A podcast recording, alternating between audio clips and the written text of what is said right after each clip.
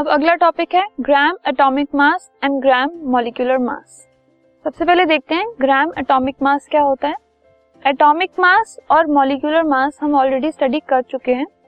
So the gram atomic mass is the amount of a substance whose mass in grams is numerically equal to its atomic mass. Atomic mass को हम you से denote करते हैं या फिर A M U से denote करते हैं। ठीक है?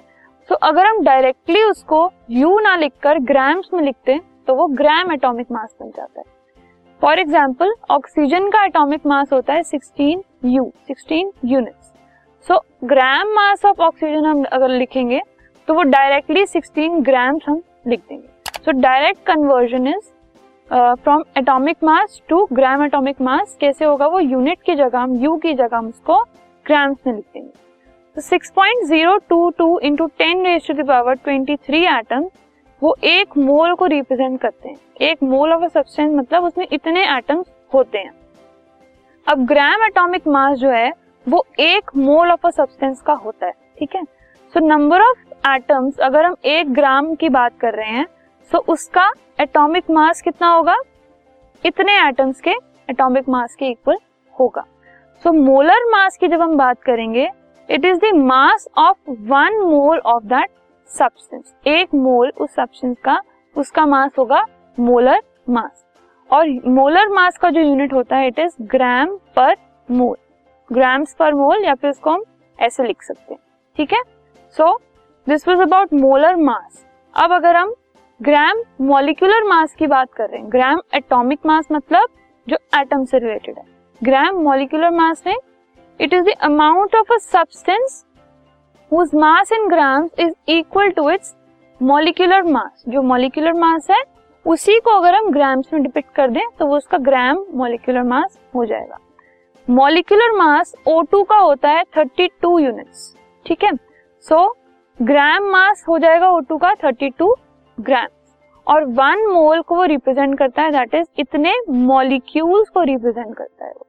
Gram atomic mass 6.022 multiply by 10 raise to the power 23 atoms को रिप्रेजेंट करता है और ग्राम मॉलिक्यूलर मास इतने ही मॉलिक्यूल्स को रिप्रेजेंट करता है। So if an element exist as molecule उसका एटॉमिक मास भी हो सकता है ग्राम एटॉमिक मास भी और ग्राम मॉलिक्यूलर मास भी हो सकता है। Let's have a numerical अब calculate the molar masses of the following substances molar masses निकालने ethyne sulphur molecule, phosphorus molecule. इन तीनों के हमें निकालने हैं। सबसे पहले मोलर मासेस जो हैं, इनके, वो इक्वल होंगे to the respective molecular masses पहले हम मॉलिक्यूलर मास निकाल लेंगे, फिर उसके इक्वल हो जाएँगे उसके मोलर मासेस जो कि ग्राम पर मोल में हम रिप्रेजेंट करेंगे। सबसे पहले ethyne that is C two H two इसका मास क्या हो जाएगा? Mass of carbon multiply by two mass plus mass of hydrogen multiply by two that is twelve into two plus one into two which is twenty four plus two twenty six gram per mole इसका molar mass हो गया similarly sulphur molecule that is S eight उसमें हो गया S eight का मतलब S into eight mass of S multiply by eight which is thirty two into eight two fifty six gram per mole phosphorus का P four का mass of phosphorus multiply by four that is thirty four into four which is one hundred twenty four gram per mole so this was about gram atomic mass and gram molecular mass